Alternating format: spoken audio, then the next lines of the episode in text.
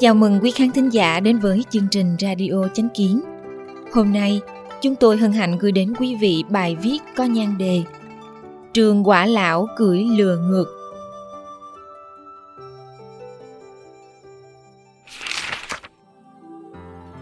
Trường quả lão là một vị tiên trong truyền thuyết bát tiên.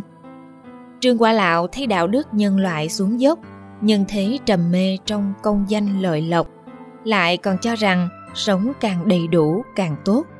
Ông bèn cưỡi lừa du hí nhân gian, để lại nhiều câu chuyện lưu truyền thiên cổ. Xưa nay chưa từng có người biết rõ ông đến từ đâu. Theo sự sách ghi chép, quả thực có vị trương quả lão này. Vào thời nhà đường, ông sống ở Điều Sơn, Hằng Châu. Ông tự xưng là sinh vào năm Bính Tý thời vua Nghiêu, nhưng không ai có thể đoán được tuổi chính xác của ông.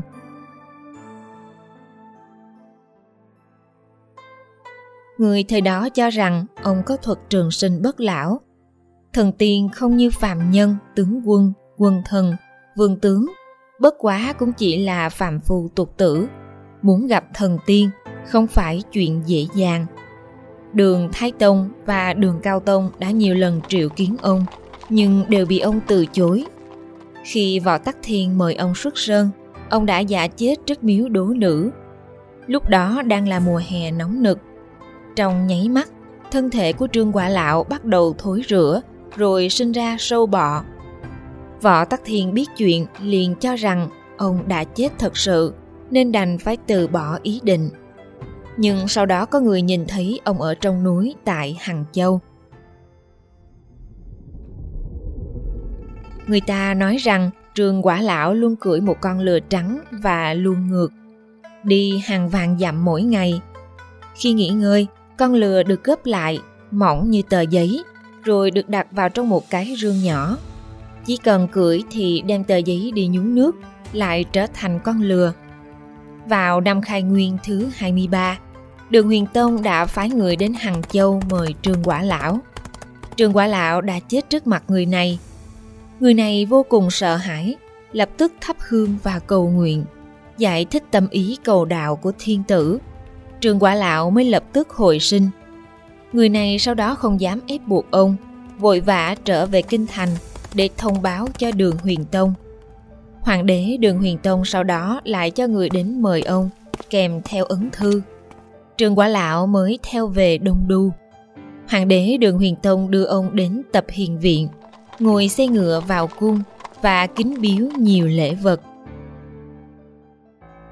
Đường Huyền Tông thấy Trương Quả Lão đã già yếu, bèn hỏi.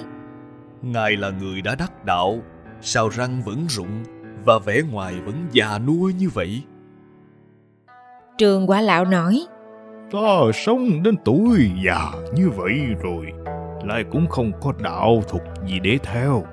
Nên ta mới thành ra thế này, thật khổ thẹn. Nếu bỏ hết đi không phải tốt hơn sao? sau đó liền nhổ hết tóc và răng trước mặt đường huyền tông miệng phun đầy máu đường huyền tông sửng sốt vội nói ngài hãy nghỉ ngơi một lát chúng ta đàm đạo sau một lúc sau trường quả lão gặp lại đường huyền tông khuôn mặt hoàn toàn mới răng trắng tóc đen như một người đàn ông tráng kiện. Một hôm có hai vị đại thần đến bái kiến trường quả lão. Trường quả lão đột nhiên nói với họ Nếu như cưới công chúa làm thiếp thì quả là một chuyện kinh động nhỉ. Hai người kia nhìn nhau dò xét Không hiểu ý ông là gì. Không lâu sau Đường huyền tôn cho người đến nói với trường quả lão Công chúa Ngọc Chân từ nhỏ thích tu đạo Hoàng thượng muốn công chúa hạ giá với ngài Trường quả lão cười nhưng từ chối Lúc đó họ mới hiểu Trương Quả Lão muốn nói gì. Bấy giờ, các quan đại thần đều chạy đến bái kiến Trương Quả Lão, dò hỏi về thế giới thần tiên, nhưng đều bị ông từ chối. Trường Quả Lão nói mình từng là thị giả thời vua Nghiêu, có thể mấy ngày không ăn. Khi ăn chỉ cần uống chút rượu và ba viên thuốc màu vàng. Đường Huyền Tông mời ông vào nội điện uống rượu. Nhưng Trương Quả Lão từ chối, nói rằng tử lượng của ông rất kém, chỉ uống được 2 lít. Nhưng ông có một đệ tử uống rượu rất giỏi, có thể uống một đấu. Đường Huyền Tông mừng lắm, thỉnh mời đệ tử của Trương Quả Lão. Trong nháy mắt, một tiểu đạo sĩ từ mái hiên trong đại điện bay xuống. Nhìn qua chỉ khoảng 16-17 tuổi, hình dáng ưu tú, khí chất thanh nhã. Khi bái kiến đường huyền tông, thì ngôn từ rõ ràng, lễ phép chu toàn. Đường huyền tông bảo tiểu đạo sĩ ngồi xuống, trường quả lão nói. Đệ tử nên đứng sang một bên mà hầu hạ, không được ngồi. Đường huyền tông càng lấy làm thích thú, liền ban rượu mời. Anh ta uống liền một đấu. Trường quả lão từ chối và nói Không được uống nữa, uống quá nhiều sẽ có vấn đề, khiến hoàng thượng cười chê. Đường huyền tông tiếp tục ép tiểu đạo sĩ uống, nhưng rượu đột nhiên phun ra từ đầu anh ta, khiến mũ của tiểu đạo sĩ rơi xuống đất, biến thành vàng. Đường huyền tông và các phi tần đều kinh ngạc bật cười. Nhìn lại thì tiểu đạo sĩ đã biến mất.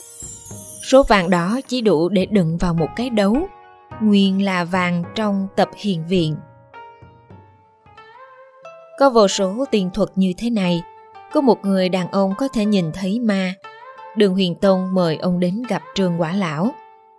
Người này chạy đến gặp Hoàng thượng và nói Trương Quả Lão ở đâu? Để tôi tới xem. Thật ra, trường Quả Lão đã đứng trước mặt ông ta từ lâu, nhưng ông ta không thể nhìn thấy trường Quả Lão. Lại có người tinh thông toán mệnh, mỗi khi gặp người nào, ngay khi lấy quẻ, liền có thể bói ra công danh phú quý, thiện ác, thọ mệnh. Trước nay đã bói hàng ngàn lượt, rất chuẩn xác. Đường Huyền Tông biết bản sự của ông ta, nên đã mời đến xem cho trường Quả Lão. Người này xem qua xem lại mấy giờ đồng hồ, kiệt sức mà vẫn không bói ra được. Những sự việc của các vị thân không phải là thứ mà nhân gian tiểu đạo có thể nhìn thấy được. Đường Huyền Tông càng thấy hiếu kỳ. Một lần, Đường Huyền Tông quyết định thử rượu độc. Trường quả lão uống liền ba vại, dáng vẻ như say, nói với những người xung quanh – Rượu này không ngon. Sau đó lăn ra ngủ, ngủ một giấc, chợt tỉnh dậy, đứng lên, soi gương, nhìn răng mình đã thành màu đen.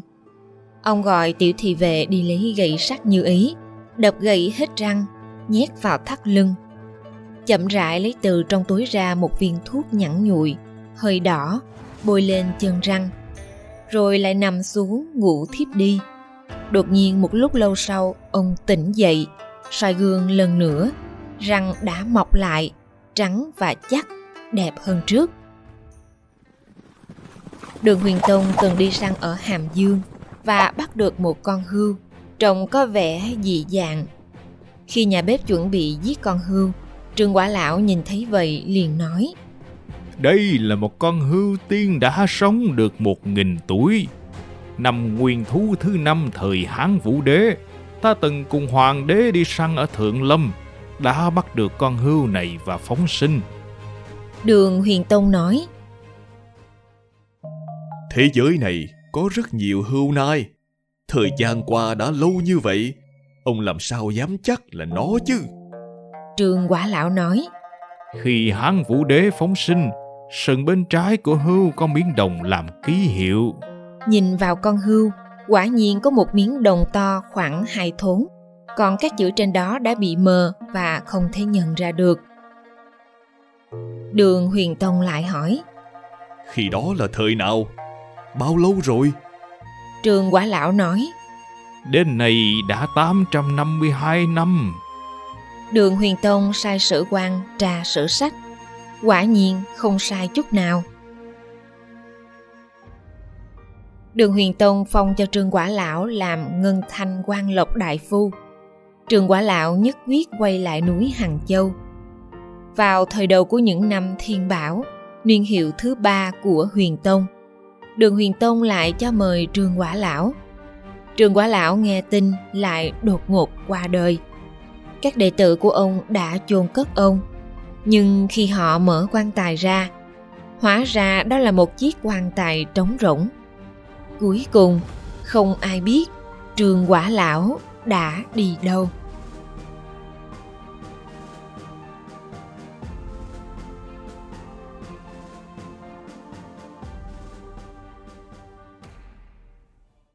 Cảm ơn quý vị đã lắng nghe, quan tâm và đăng ký kênh Radio Chánh Kiến. Chào tạm biệt và hẹn gặp lại quý khán thính giả trong chương trình lần sau. Kính chúc mọi điều bình an và tốt lành đến quý vị và người thân.